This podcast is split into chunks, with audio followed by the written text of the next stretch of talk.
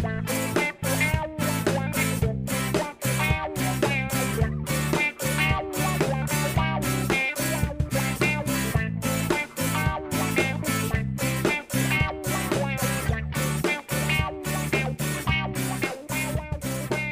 itt az Orient Express, az ázsiai kultúrák, népek, országok magazinja a civilrádió.net-en. Szilágyi Zsolt vagyok, szerkesztőtársammal Günzberger Dórával együtt köszöntjük a hallgatókat. Az Orient Express egy nem oly régi adásában már foglalkoztunk Közép-Ázsiával. Akkor Kazaksztán volt a téma, elsősorban az ország kialakulása, a mai helyzete, a térségben betöltött szerepe, az itt élő egykori nomádok kultúrája volt a beszélgetés témája. Mai adásunkkal részben ezt kívánjuk folytatni, de egy másik közép-ázsiai ország és nép, a kirgizek lesznek fókuszban.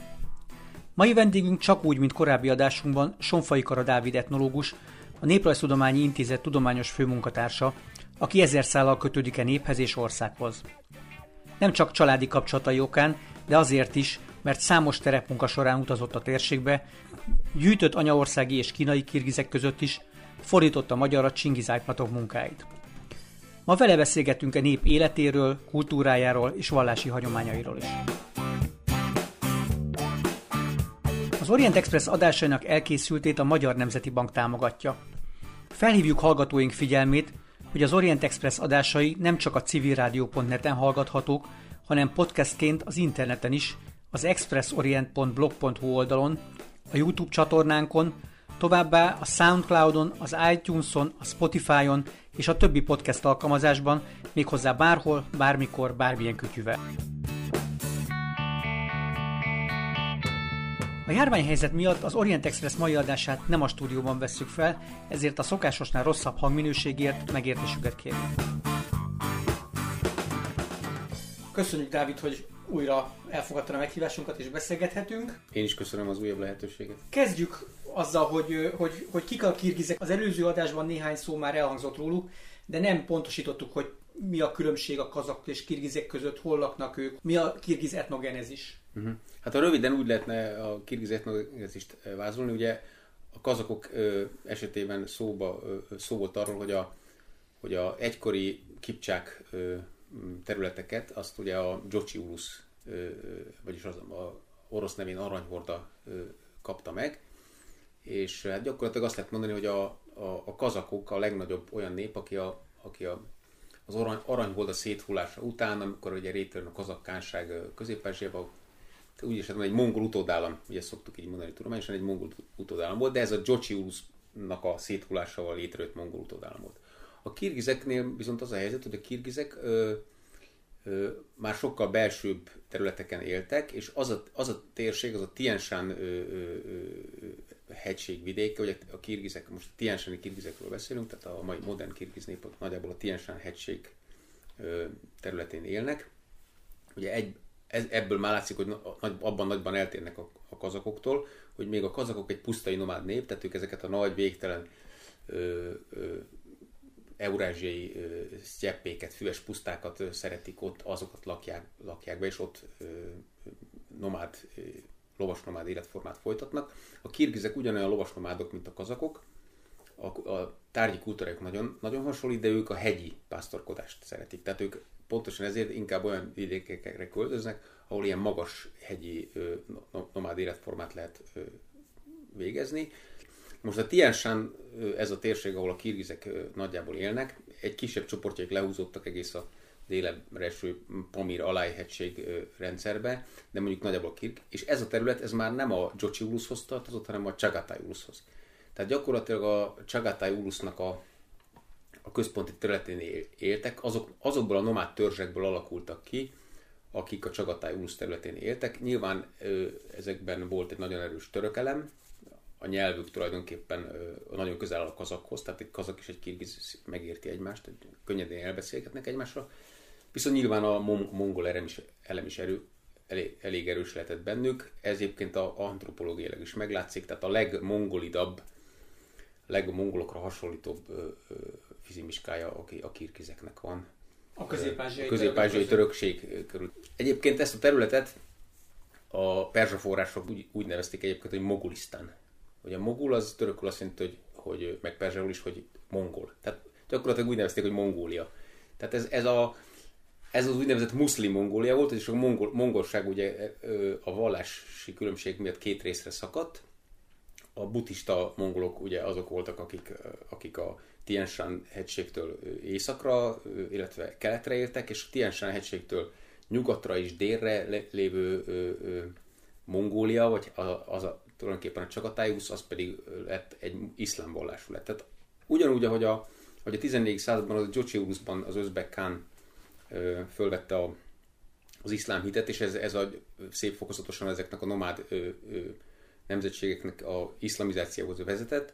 Ugyanúgy ö, egy Tarmasirin nevű ö, ö, ö, Csagatájkán, egy igazi mongolkán, aki még buddhistaként született. Ez a Tarmasirin, ez, ez nagyjából Özbekkánnal egy időben, tehát 14. században szintén iszlám hitre tér, és en, ez ennek a Csagatájusznak a iszlamizációhoz vezetett, vezetett és ö, nagyon érdekes, hogy a, a, a két mong, Mongólia, ugye a, a, a, a buddhista Mongólia, meg, a, meg, a, meg az isz, muszlim Mongólia, ezek 14. századtól kezdve a vallási különbség miatt egy folyamatos ö, ö, konfliktusban voltak, és ö, hát tulajdonképpen a, a Mogolisztánnak, tehát ennek a Csagatály Ulusznak a, a, a végső csapáspont az jelentette, hogy a 17. század közepe táján a Dzsungáriában, tehát a Mogolisztán ugye az a Tiensantól délre esett, tehát a Tienshan hegységtől északra lévő térségben jött létre ugye a,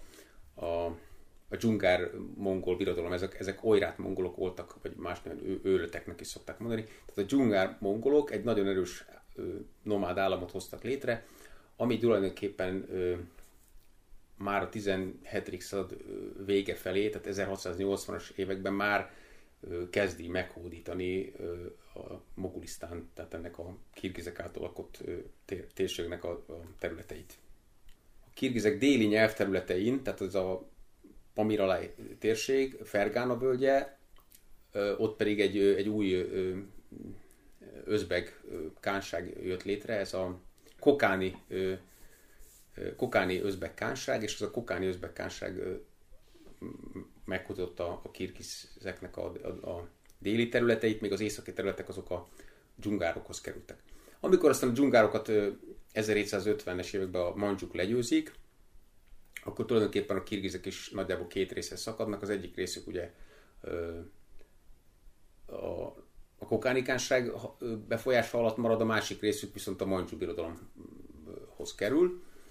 És aztán, amikor az oroszok 1870-es évektől ezt a kokánikánságot legyőzik és gyarmatosítják a térséget, akkor a kirgizek így orosz fennhatóság alá kerültek. A kirgizek igazából, ezek a Tianchen kirgizek soha nem jutottak el az államiság szintjére, tehát olyan, hogy kirgiz állam nem volt, Annyit tudunk egyedül, hogy, a, hogy nagyjából az 1500-as években föltűnik a forrásokban már említett Tariq Rashidiban, tehát ez egy, egy Csagatály Kánnak a, a krónikája, ott már föltűnik az, hogy egy, egy Mohamed Kirgiz nevű törzsi vezető, aki valószínűleg Kirgiz, tehát egy nomád ember volt, őt a Csagatály Kán Uluzbegi ez olyan, mint a mongol az ország... Ursi Noyon. Igen. Igen, ugye a, a, a, beg az a, beg az a, beg, vagy bég, az ugye az a, a török megfelelője a, a mongol Noyonnak. Tehát a, a, egy ilyen hercegi rangban volt, de, de főhercegi rangot kapott, és ő volt. Tehát egy ilyen adat van, és a, a kirgizek ö, ö, ö, valamiféle autonómiához juthattak. Most egy érdekes dolog, nem akarok ebben nagyon belemenni, hogy és erről vita van mai napok a kirgiz történészek és a turkológusok körében is, hogy, a, hogy mi köze lehet a Közép-Ázsiában kialakuló kirgiz etnosznak a jenyiszei kirgizekkel. Tudnék, a, a jenyiszei kirgizekről már nagyon rég, régi adataink vannak, ugye a kínai forrásoktól kezdve az ótörök rovásfeliratokban, hogy a Jenyiszej folyó, ami sokkal északabbra van, a mai Hakaszia területén, egyébként a Hakaszok is az ő leszármazottaik, létezett egy, ki, egy enyiszék kirgiz állam, akik a türkök befolyás alá kerültek, majd amikor az újgur birodalom meg, meggyengült, a, ugye a türk birodalom utódállam az újgur birodalom, ez a Tehát 840-ben a, a, ezek a jenyiszéi kirgizek szétszúzzák az ujgur államot, és az ujgurok akkor költöznek ugye délebre, Tien Shan és a, és a Gansu vidék. Ezek a jenyiszei kirgizek nem alakítanak ki erős központi államot a, a mai mongol területén, hanem visszahúzódnak a, a, a Jenyiszei vidékére, az ő ősi területükre, és ezek után nem is nagyon sokat tudunk róluk, illetve azt tudjuk, hogy az oroszok, mikor elfoglalják Szibériát a 18. században, akkor ők találkoznak ezekkel a jenyiszei kirgizekkel, sőt van egy kisebb-nagyobb csatapaté ott, ott a Jenyiszei mentén 1700-as évek elején, amikor a, ezek a pogány kirgizeknek egy része a Mancsú birodalomba költözik. De most ezt felejtsük el, mert a mi kirgizeink viszont, akik a Csagatájuszban éltek, ők, ők először 16. században van feljegyzés, hogy, hogy ott voltak kirgizek, és, és ők muzulmánok voltak, gyakorlatilag egy másik, más, más típusú nyelvet is beszéltek, mint amit, a, amit a, ezek a jenyiszék kirgizek.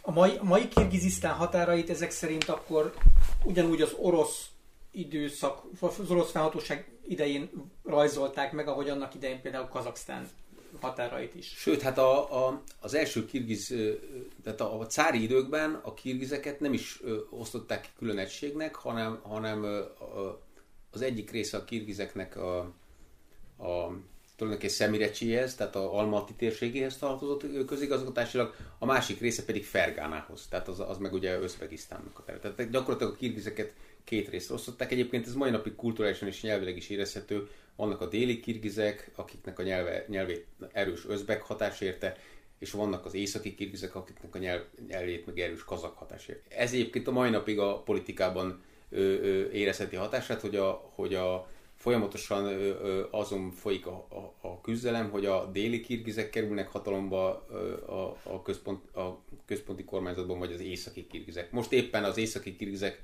kerültek hatalomba, de nem akarok először adni. Stalin kezdett el egy ilyen, ilyen közép ilyen reformot, és akkor kitalálták, hogy akkor ezt a két nagy egységet, a Turkesztánt, meg a, meg a Kirgiz autonóm szovjet köztársaságot, egyrészt a Kirgiz autonóm szovjet szocialista köztársaságot átnevezték Kazaksztánnak, még a turkesztáni részt azt megpróbálták etnikai határok mentén fölbontani.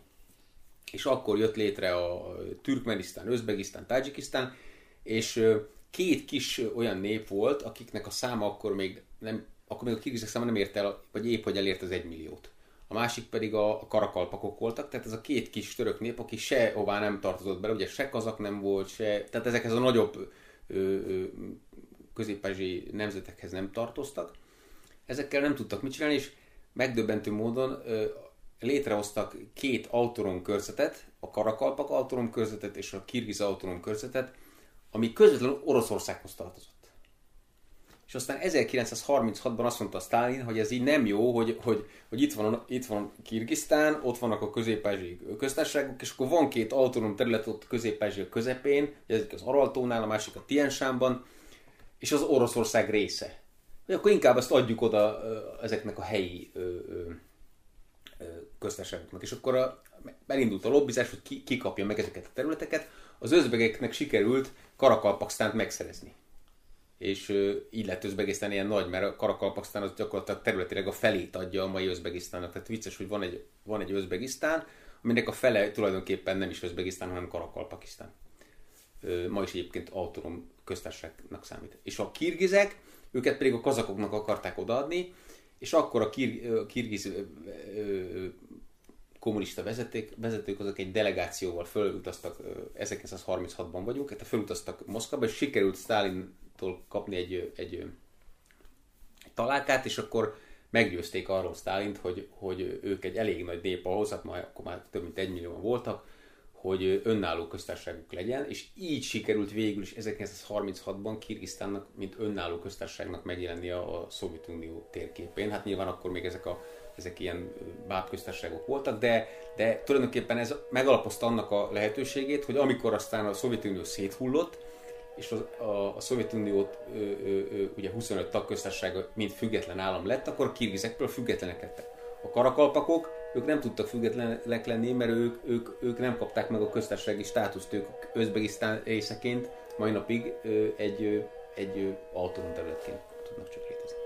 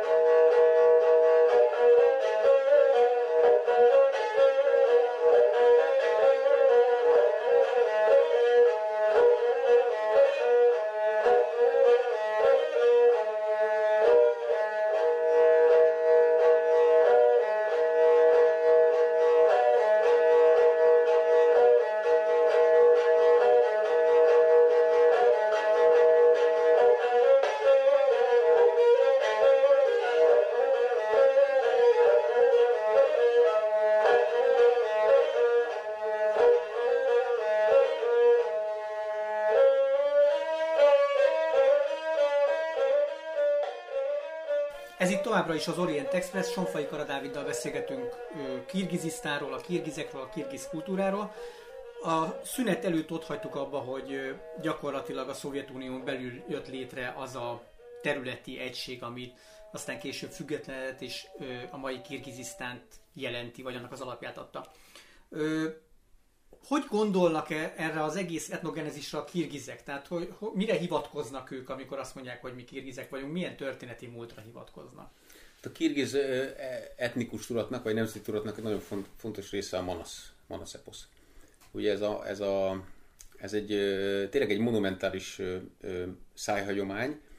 Azt kell, hogy mondjuk, hogy jelen tudásunk szerint a világ legnagyobb szájhagyománya, tehát, tehát elképesztő mennyiségű szöveg van, és hát a többi, vannak még ilyen komoly epikus hagyományjal rendelkező, epikus szájhagyományra rendelkező népcsoportok belsejében a mongolok is, de általában különböző ep, e, eposz hagyományok vagy epikus ciklusok azok ilyen 10-20-30 ezer, maximum 40 ezer soros ö, ö, ciklusokra bonthatók, akár a Geszer ö, veszük, ugye, ami a burjátoknál, ö, ugye Tibettől ö, egészen burjátjáig van elterjedő belső Ázsiából, hogy a Dzsangárt, a másik ö, ugye, nyugat-mongóliait.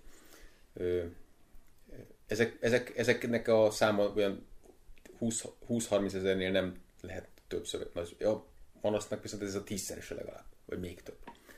Ez egy, és ugye a Manaszról pontosan nem tudunk semmit, a kirgizek úgy gondolják, hogy a Manasz ő, ő, ő, egy, ő volt az, aki a kirgiz népet a Altai hegységből a mai hazába elhozta.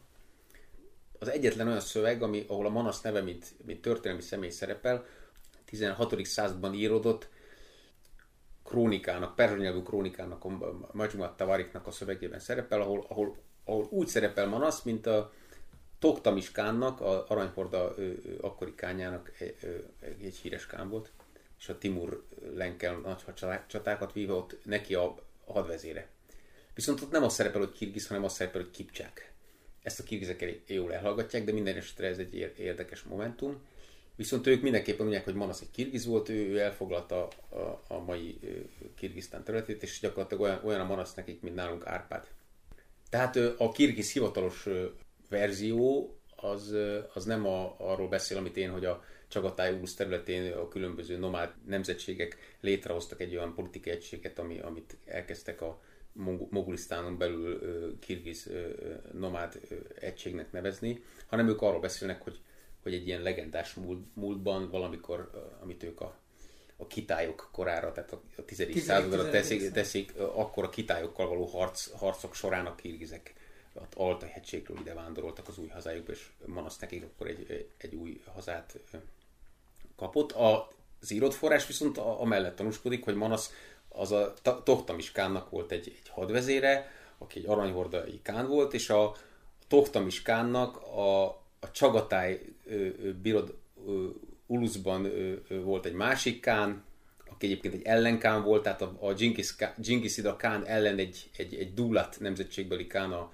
a Kamareddin hatalomra jutott, és akkor a Kamareddin és a is közti csatába vett részt ez a Manasz nevű ember. Tehát az viszont egy 14. századi történet. Tehát ott ugye elég nagy elkérés van ahhoz képest, hogy a kitájkor és a, és a, és a a 14. század azért az egy, egy... Azért máshol is tapasztaljuk ezt, hogy próbálják visszanyomni az időben a lehető legmesszebbre az etnogenezis, tehát mondjuk ez nem újdonság a kirgizeknél. Persze, persze. Ő, ők is szeretnék úgy gondolni, hogy a, hogy tehát, és ezzel aztán összekötik magukat azzal a, azzal a jenyiszei kirgiz kaganátussal, aki legyőzte az új birodalmat, és aki aztán később valóban nyilván a, a keletről támadó kitályokkal esetleg valamilyen harci konfliktusba ö, ö, kerülhetett, de a Manaszeposzban lévő ö, ö, események, amiknek azért van történelmi alapja, nyilván ez egy ilyen epikus, legendás módon van előadva, és csomó minden ö, ö, történelmi eseményt eltúloznak, az viszont a,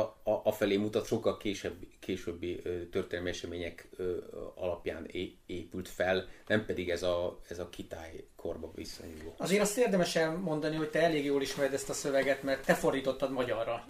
Hát sokat igen, publikáltál és sokat gyűjtöttél. Igen, jött egy ilyen felkérés. Ö, ö, én eleve foglalkoztam, a, a, engem a, mint etnológus a epikus előadó művészet érdekel, És azért is érdekelt kiváltképpen ez az epikus előadóművész, mert kiderült elég gyorsan a kutatásaim során, hogy, hogy ennek nagyon komoly összefüggésben áll a spiritualitással.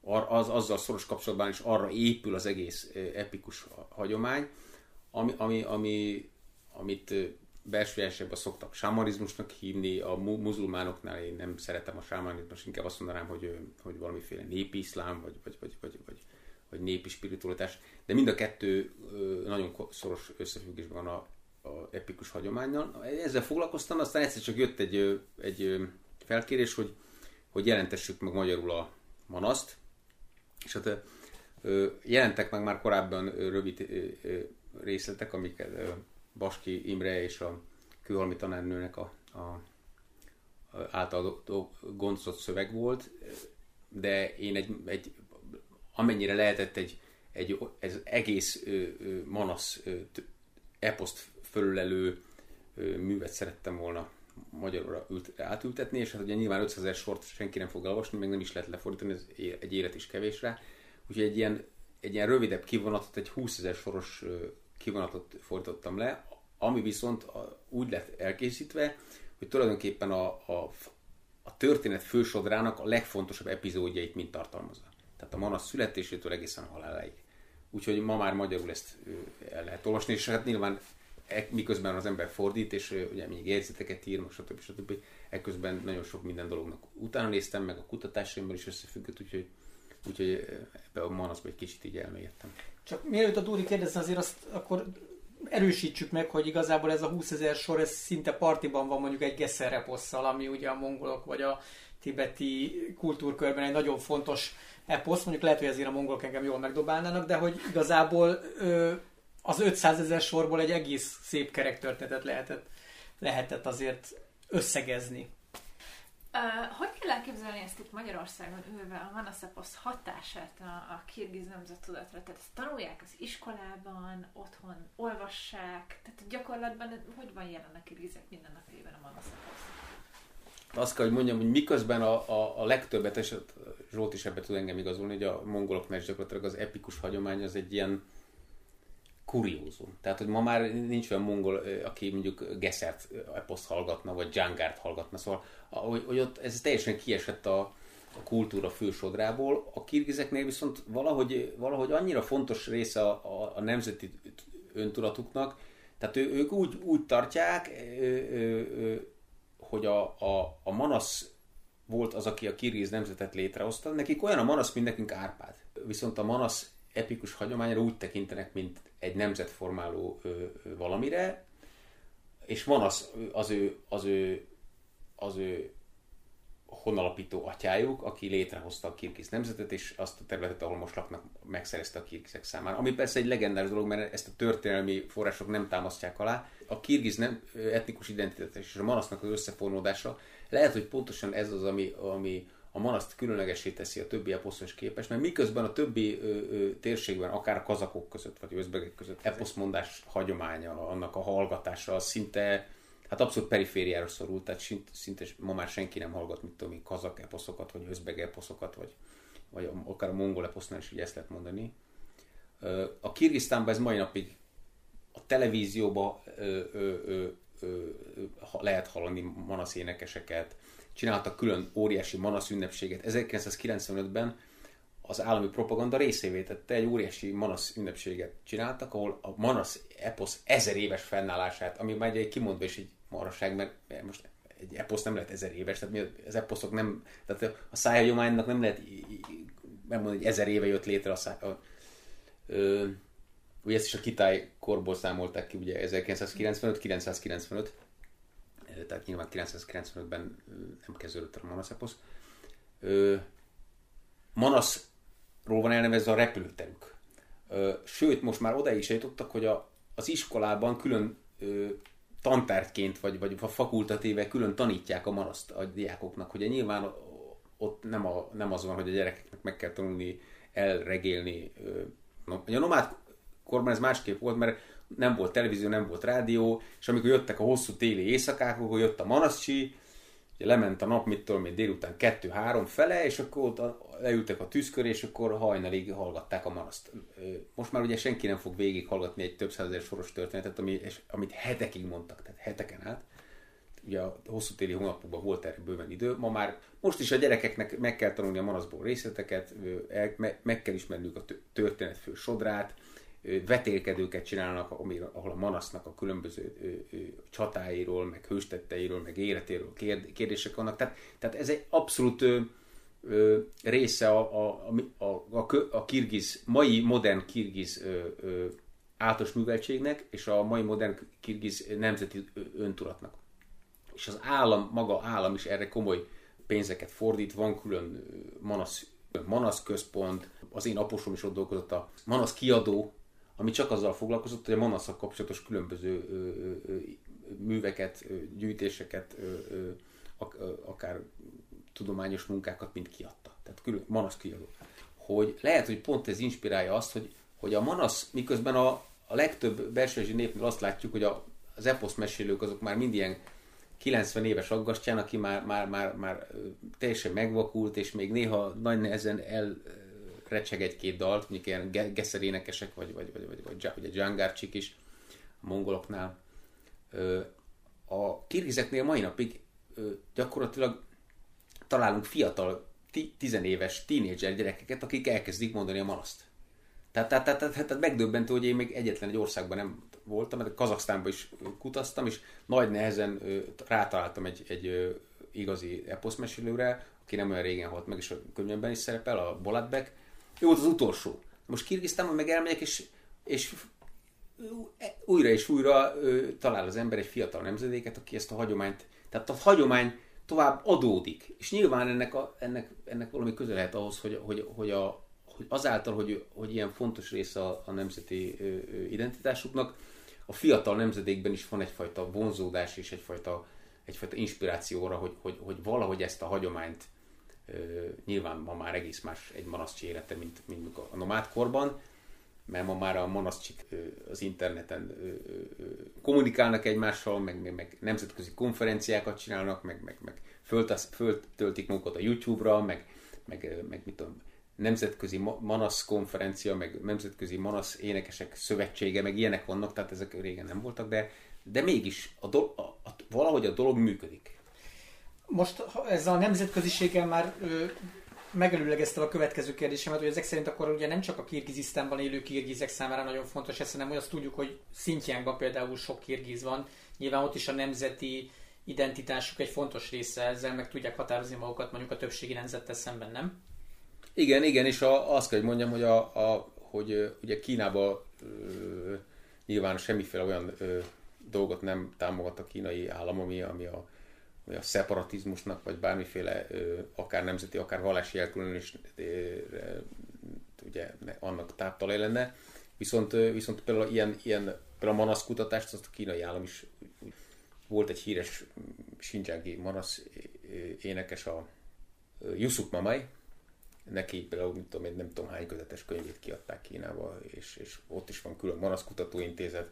Szóval, tehát, tehát a, a, a kínai állam ezt nagyon, nagyon ez, hogy a, a kínai, a kirgizek, mint kínai kisebbség is, az ő, ő, ő kisebbségi etnikus identitásukat a manaszok keresztül erősíthetik, de arra persze nem szabad. Addig, amíg nem mondják Addig, azt, amíg nem akarják azt, hogy esetleg mi, csak, mi szeretnénk a kirgiz testvéreinkhez csatlakozni a határ túlsó de hát de egyébként ez, ez, ez ott is Kínában is megvan.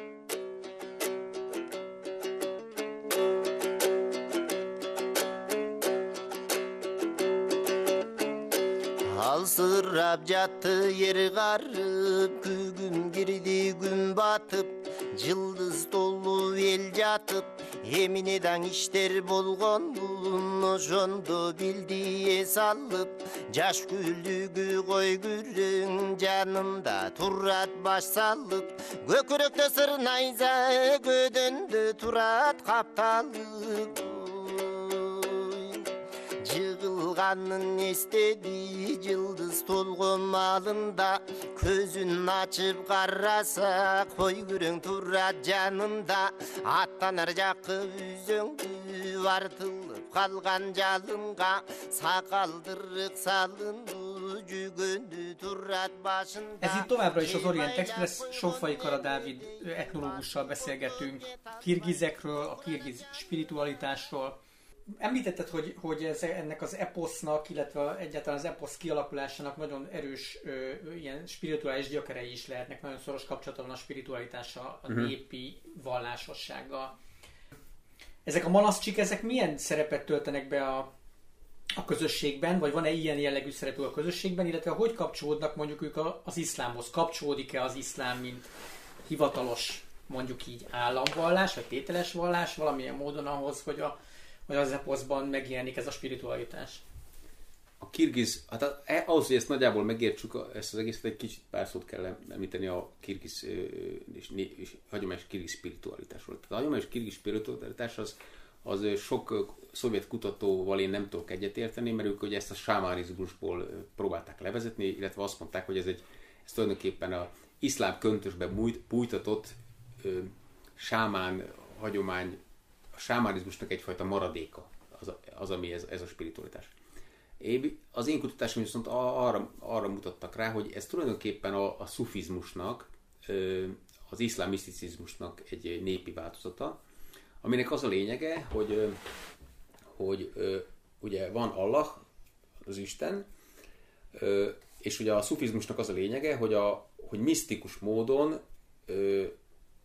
az ember az élete során már valamilyen módon kapcsolatba kerüljön az Istennel. Tehát nem, nem az, hogy csak imádkozok, ö, ö, ö, és követem a, a, a Korán tanításait, ö, napi ötször ima, stb. stb. Tehát, hanem, hanem, hanem már életem során próbálok valamilyen ö, ö, spirituális kapcsolatba kerülni a, a transzcendenssel. Na most a, a népi változata ennek a szufizmusnak, az, vagy az az újításra állt elő, mondjuk a hagyományos vagy hivatalos szufizmussal szemben, hogy, hogy igen, az ember nem képes ö, közvetlenül eljutni az Istenhez. Mert az Isten az, az fölfoghatatlan egy átlagember számára, viszont találjunk közvetítőket, mediátorokat, és ekkor jöttek elő azok a szellemek, de van, van egy olyan kifejezés, hogy wali, hogy a walit ullá, az azt jelenti, hogy az Isten barátja. Tehát vannak olyan emberek, akik, akiket valamiért Isten ö, Isten kegyeltjei, tehát valamilyen, valamilyen különleges képességet kapnak, ö, ö, ö, különleges kegy száll rájuk, és ezért aztán ők, ők, ők mit tudom én, híres tanítók lesznek, híres szufik lesznek, híres hittérítők lesznek, na ezek a valik, és többes számon úgy, úgy hívják ők, hogy, hogy auliá, kirgizek ólujának mondják ezt, és ezeknek, a, ezeknek az ólujáknak, vagy auliáknak, tehát szenteknek a szellemeit idézik meg a szertartások során, és ezek közvetítenek a, a, a közösség és az Isten között. Na most a, a, aki ezt meg tudja tenni, az, az, a, az pedig a, azok pedig a baksik. Ez egy kínai szó, ami a kínaiban póső, póső, póső alakban van meg, tehát a, és azt jelentette egyébként, hogy mester. Kirgizeknél ma már ezek abszolút a szufista, szufi szertartásokat levezető embereket jelenti, akik a szufi szertartások során, amiket egyébként abszolút szufi ö, terminológiával ö, vagy ö, zikrnek neveznek, vagy ez Allah nevének ismételgetésével jutni el egy olyan állapotba, amikor az ember ö, egy révületbe kerül, és, és a szellemvilággal kapcsolatba kerül.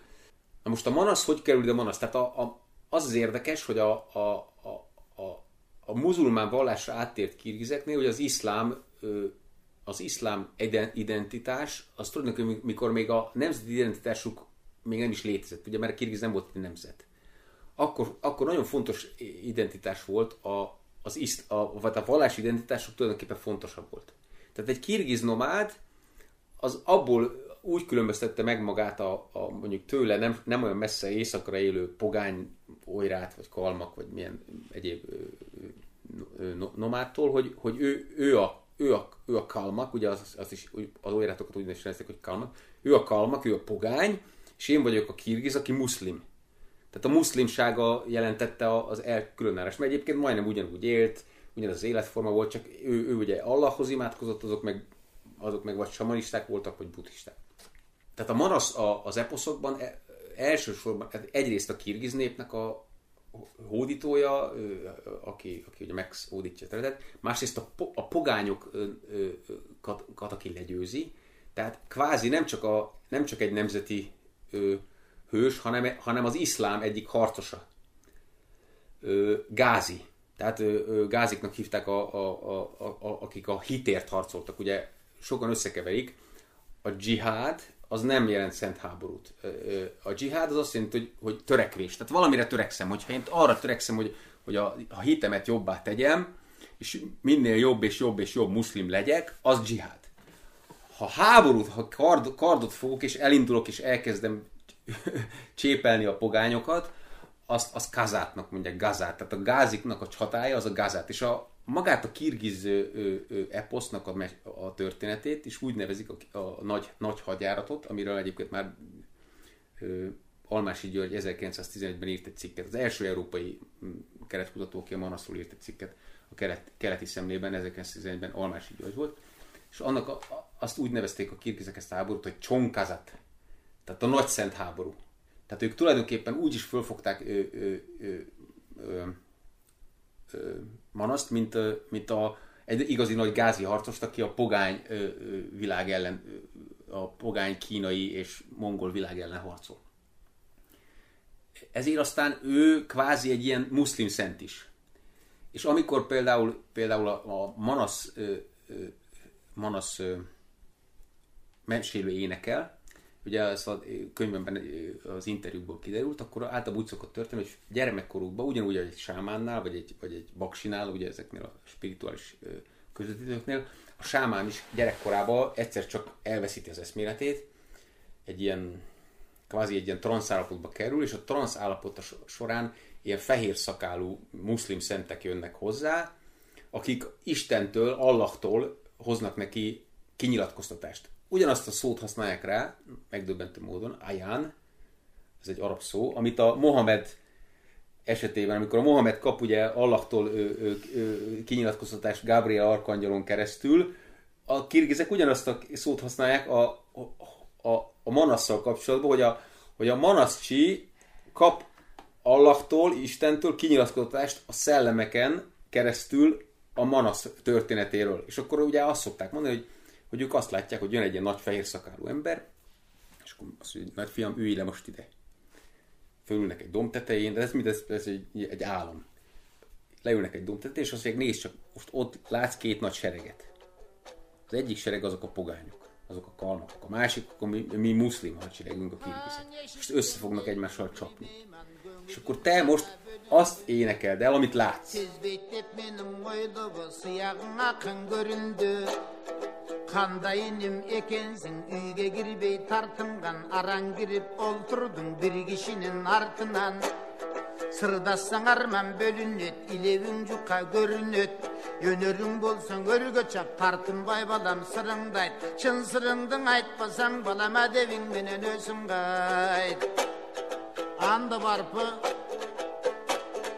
Ha eşmembet aytkan atыңды Bildim қоңава барқыңды Еми танып тұрамын Кір болбаған атыңды Адеби жоқ менінің Алдыңа келген өңдөнөm Алыстан келdim aşıgıp Tokta kulsağa köldölöng Ez itt továbbra is az Orient Express Sófai Kara Dávid etnológussal beszélgetünk Kirgizekről, a kirgiz spiritualitásról, Dávid, a kezemben van a könyved, mert nagyon sokat emlegetett Eleven Szellemek című műved, amiben nagyon-nagyon részletesen írsz spirituális szertartásokról, különböző spiritu, az, a spirituális külön, élet különböző szereplőiről. Az előző blogban nagyon sokat beszéltünk már azokról, akik a manaszt éneklik, de a spirituális életnek Kazaksztánban és Kirgisztánban is vannak más főszereplői. Ezekről tudsz egy picit Igen, ezek már az említett baksik. Uh-huh.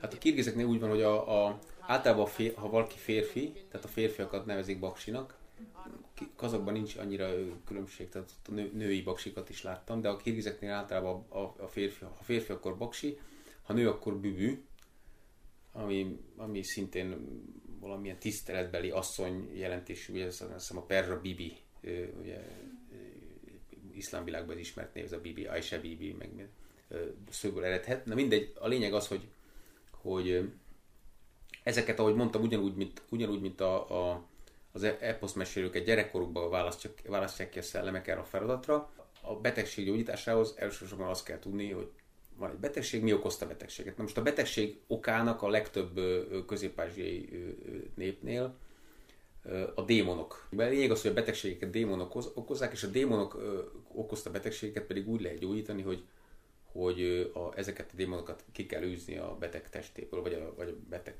közeléből. Hát a legfontosabb démon az az, az iszlámból mindenki tudja, a dzsinn, ugye dzsinnek. A dzsinneket kell ö, elküldeni. Na most a, a, a, ahogy a, ahogy a manasz, manaszcsikat a különböző szent embereknek a szellemé segítik, hogy a szöveget ugye meg, meg, megtanulják, vagy előadják. Ugyanúgy a, a gyógyítóknak is vannak ilyen segítő szellemeik. Ezek részben ezek a különböző muszlim szentek, az auliá, akik ilyen egyszerűbb gyógyításokba ugye áldást, gyógyító erőt, ugye arab sifászó szokták ilyenkor azt tehát azt adnak. Az. Tehát vannak, vannak bizonyos démonok, akiket a sámánok meg tudnak, hát ugyanúgy, ahogy egy, hogy egy az ember a vadlovat betöri, és akkor a vadlóból jó kis hátaslóval lesz, az, ugye a sámánok képesek ezeknek, ezeket a démonokat a saját céljaikra felhasználni, és, és maguk számára megszelítíteni. De vannak ezek a úgynevezett, úgynevezett ambivalens démonok, ezek a périk. Ez, a, ez, a, ez a, egy perzsa szó, a, a, a, a perzsa péri szónak egyébként ugyanaz a indogermán gyöke van, mint a angol fairy, tehát tündér. Tündér alakban is szoktak megjelenni, vagy különböző állatok alakjában is, és ezeket a, ezeket a périket ők tudják irányítani, és akkor a, most ezek a szertartások, ezek, ezek gyakorlatilag be vannak építve azokba a szufi ö, ö, ö, szertartásokba, amit a, amit a szufizmusban jól ismerünk. És a szufik kitolgoztak egy olyan módszert, hogy, hogy Allah nevének vagy különböző korán idézetteknek a monoton ismételgetésével és tánccal képesek elérni egy, egy, egy, egy, egy, egy transzállapotot, egy, egy ilyen módosult állapotot. Ugyanúgy, mint a sámánok. És a sámánok mit csinálnak ők? Ugyan, ők nem Allah nevét szokták emlegetni, hanem valamilyen sámánéneket, ugye dobolnak, táncolnak és révületbe esnek. Na most hasonlók csinálnak ezek a szuf, szufi dolgok is, csak ugye itt, itt, itt, itt Allahról van szó, Koránból jövő idézeteket kell emlegetni, és, és, és, és a, a baksik is maguk is mindig ö, ö, ezt ö, nyomatékosan elmondják, hogy ők, ők, ők, ők Istenhez fohászkodnak, csak a Isten, amiről már korábban beszéltem, hogy az Isten felé közvetítenek ezek a szellemek. De hát ebben nagyon sok vallásos elem van, tehát ez azért a Szovjetunió idejében nem kicsit gyanús tevékenység lehetett. Mennyire volt elfogadott? Mennyire voltak elfogadottak ezek Hát ezeket, ezeket, ezeket betiltották.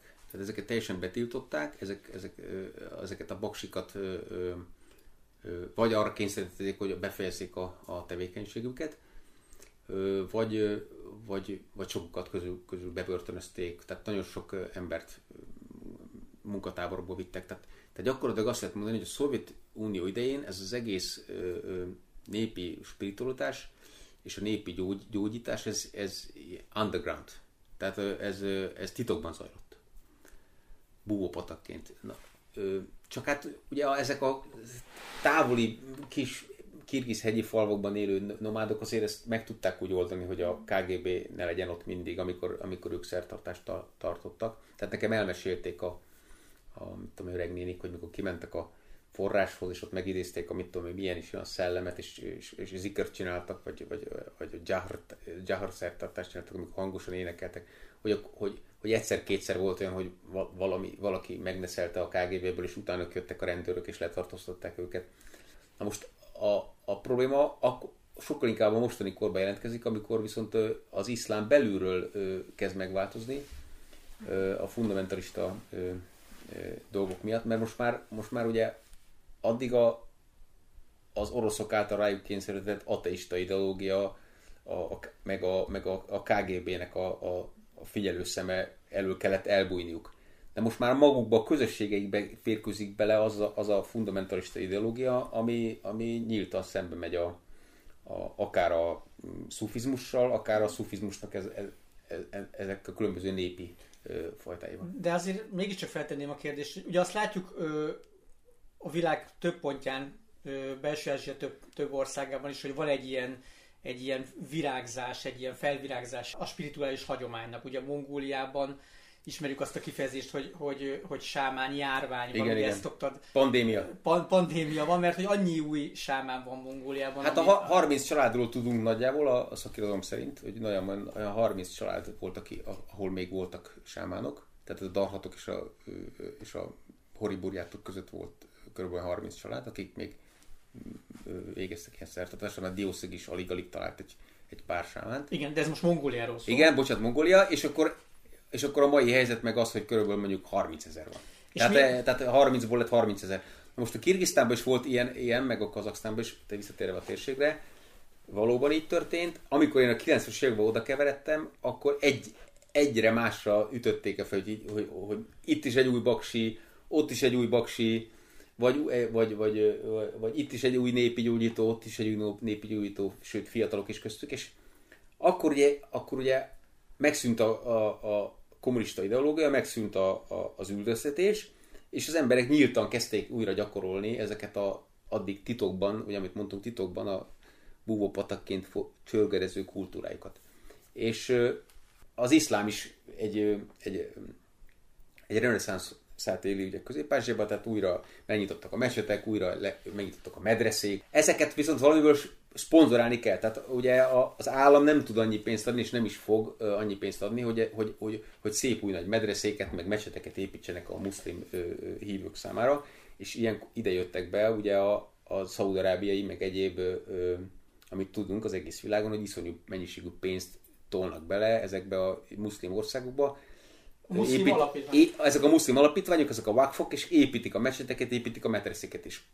Ezekben a mecsetekben, meg ezekben a medreszékben már olyan ö, ideológiai ö, doktrináció folyik, ami, ami ennek a, ennek a ö, ö, muszlim ö, hagyománynak, ö, ennek a népi spiritualitásnak abszolút a, a, az eltüntetésére és, és, és letörésére törekszik. Tehát, és nagyon érdekes, mert ugye a szovjetek mit mondtak annak idején? A szovjetek azt szerették volna, ha a kirgizek és a kazakok ne elfordulnak az iszlámtól. Tehát mit kellett nekik mondani, hogy azok a szokások, amiket ti követtek, azok tulajdonképpen sámánizmusba bújtatott iszlám. Tehát ti nem is vagytok igazi muszlimok, mert ezek a szokások, amiket csináltok, ezek, ezek régi pogány szokások, amiket ti csak becsomagoltatok az iszlámban. Na most ezt sokan el is hitték, ugye ezt 70 évig ment ez a, ez a propaganda, és most, amikor, a, amikor, a, amikor a, jön a külföldről be a, a fundamentális iszlám, most a szovjetek által bevezetett propagandát használják föl a muszlimok a saját muszlim ö, szemben, hogy hát már a szovjetek az bebizonyították, hogy ez, ezek mind pogány szokások, meg mind, mind az is, csak az iszlám köntösbe vannak bújtatva, tehát, tehát nektek ezt el kell, el kell hagyni, mert csak akkor lesztek majd igazi rendes muzulmánok, ha nem fogtok csinálni zikirszertartást, nem fogtok beszélgetni az áraváhokkal, meg nem fogtok arra várni, hogy majd az Isten nektek, mit tudom én, kinyilatkoztatást küld a szellemély által, és gyakorlatilag, e- gyakorlatilag egy ilyen belülről támad most ez a, ez a dolog, és ez sokkal veszélyesebb, mint a, a külső, mert nem lehet hova elbújni előle. Tehát például nekem mesélték a, a kazak baksik a 2013-as utolsó terepmunkám során, és akkor is döntött, döntöttem úgy, hogy én ezt az egész történetet abba hagyom, mert nagyon átalakult ugye a, a 15 év alatt, mert ugye 90-es években kezdtem el kutatni, és és sőt, hát 20 év, tehát 20 év anyagát öleli fel ez a könyv, tehát 93-ba kerültem ki közép akkor ugye, amikor a Szovjetunió fölbomlott, és 2013-ban mondtam azt, hogy nagyon ezt befejezem, mert már a baksi, két baksi hölgy azt, azt, mes, azt mesélte el nekem, hogy, hogy őket már komolyan megfenyegették a helyi vallási vezetők, kiprédikálják őket a mecsetben, följelentik őket az állami szerveknél, hogy, hogy, hogy ö, illegális gyógyítást csinálnak, úgy lepénzelik egyszerűen a muszlimok a, a helyi bíróságot, hogy bepereljék a sámánokat azért, mert, mert orvosi papírok nélkül gyógyítanak. Igen, ez a, a, ez a fundamentalista, nagyon konzervatív iszlám értelmezés, az máshova is betört, és általában például Dél-Ázsiában is ugye a szufi rendekkel szoktak ők általában Igen, igen, összecsapni, és igen, igen. És azokkal nem értenek egyeket, azokat a szokásokat próbálják kinyomlálni más területeken is, amik a, a szufizmusból eredezhetőek. És, ez, és ezért aztán ez a népi spiritualitás is, ami a szufizmusnak egy, egy, egy népi változata, ez, ez ott is az ő böki a csőrüket, tehát hogy minden áron. Abszolút, ez abszolút központi ö, ö, támadási célpontjuk. Igen, igen, ez mindenhol így van. De egy dologra szeretnék még rákérdezni, hogy a beszélgetés vége felé, ez egy fantasztikusan izgalmas rész volt a könyvedben, ez a mazár. Illetve a mazárok szerepe. Én ezt úgy értem, ezt az alapján, amit írtál, ez egyfajta kompromisszum a kettő között. Tehát amit nagyjából elfogadnak a, a hivatalos iszlám követői és a népi iszlám követőinek is oké. Okay. Tehát ez így a kettő között egyensúlyoz valahol. Ez egy kirgiz sajátosság? Illetve mi ez a mazár? Ezt, ezt el tudod mesélni Hát a, a mazárok kultúrája az az egész iszlám ö, ö, világban megtalálható. Ha talán, hogyha olvassatok híreket, akkor tudjátok, hogy amikor például a, például a, a Boko Haram, vagy valamelyik nem tudom melyik fundamentalista szervezet elfoglalta, mit tudom én, Timbuktu-t, akkor az első dolguk az volt, hogy ezeket a muszlim szentek síreit össze, össze, összetörték. Ugye azt mondják a, ezek a fundamentalisták, melyen belül is szoktam beszélgetni, hogy már megmondta Mohamed, hogy, hogy ugye Mohamednek sincs meg a sírja. Tehát Mohamed azért is direkt titokba temetette el magát, hogy nehogy az iszlám, hogy az emberek oda menjenek, és akkor a sírnál ö, ö, ö, imádkozzanak, és gyakorlatilag egy emberből csináljanak bálványt. Na most viszont a muszlim világban és Közép-Ázsiában is ez nagyon bevett szokás, hogy az, ami egyébként nincs belső Ázsiában, a belső Ázsiában a sámán sírokat messziről elkerülik, tehát közelébe sem mernek menni. Itt viszont, itt viszont közép muszlim ö, hagyománynak az egyik alappillére az, hogy a közösség elmegy a, az ősök sírjához, és általában híres harcosok, vitézek, bátorok vagy nemzetségfőknek a sírjánál szoktak imádkozni, közösen közös muszlim imát tartani, vagy pedig a muszlim szentek sírjánál. És, a, és annak persze ilyen mindenféle, ezeknek a, ez zijáratnak hívják, tehát ilyen valóban elvándorolni, búcsújárásszerűség, és ez a búcsújárás, ahogy a, nálunk is a, a katolikusoknál a búcsújáró helyek, hogy ugye ez a, ez a megtisztulás, a gyógyulásnak egyfajta módszer. Tehát, hogyha be, eljárom ezeket a sírokat, akkor egyrészt, egyrészt a nemzetségem erő, egységét erősítem, mert közös imát végzünk, másrészt pedig ezáltal meggyógyulunk. De ez most, egy ilyen őstisztelettel is összefügg. Na most ez érdekes, igen, tehát hogy a, az eredeti iszlámban a szentek sírja a mazár. Na most a kirgizeknél viszont volt egy nyilván egy olyan dolog, ugye, hogy egyrészt kevés volt az ő területeken az, az, azok a muszlim szentek, mert azok a muszlim szentek azok általában kulturális központokban éltek, tehát Buharában, Szamarkandban, vagy akár a Szirdarja folyó vidékén. De a, hegy, a Kirgiz hegyekben nagyon kevés mazár, mazár találtak, kvázi igazi, nem, tehát nem kvázi, igazi, effektíve szent sírt.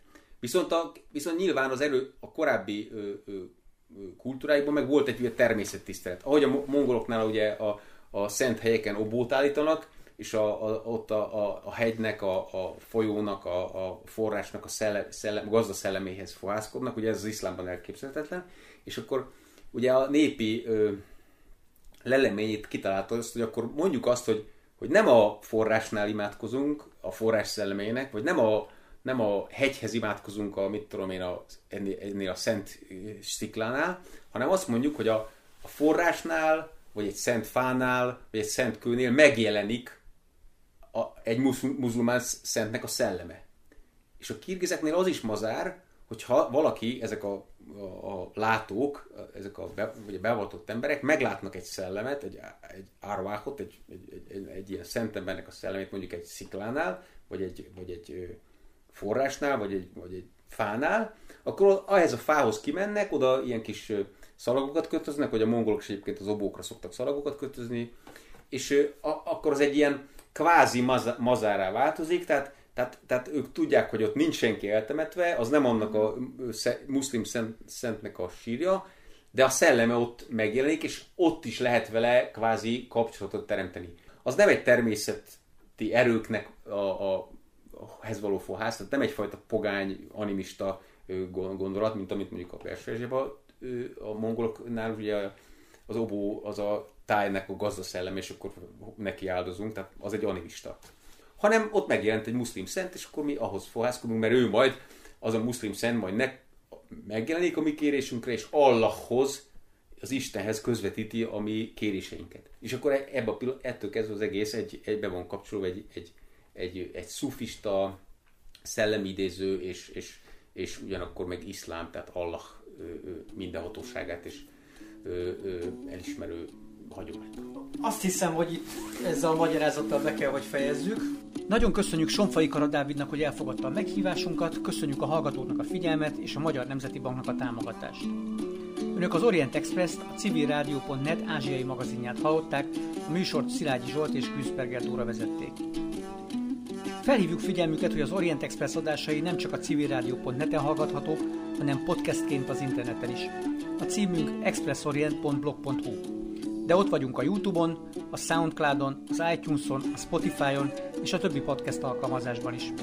A Facebookon pedig a Pázmány Péter Katolikus Egyetem Modern Kelet-Ázsia kutatócsoportjának oldalán lehet megtalálni az adásokat és készítőiket. A viszont hallásra! Tartsanak velünk a jövő héten is!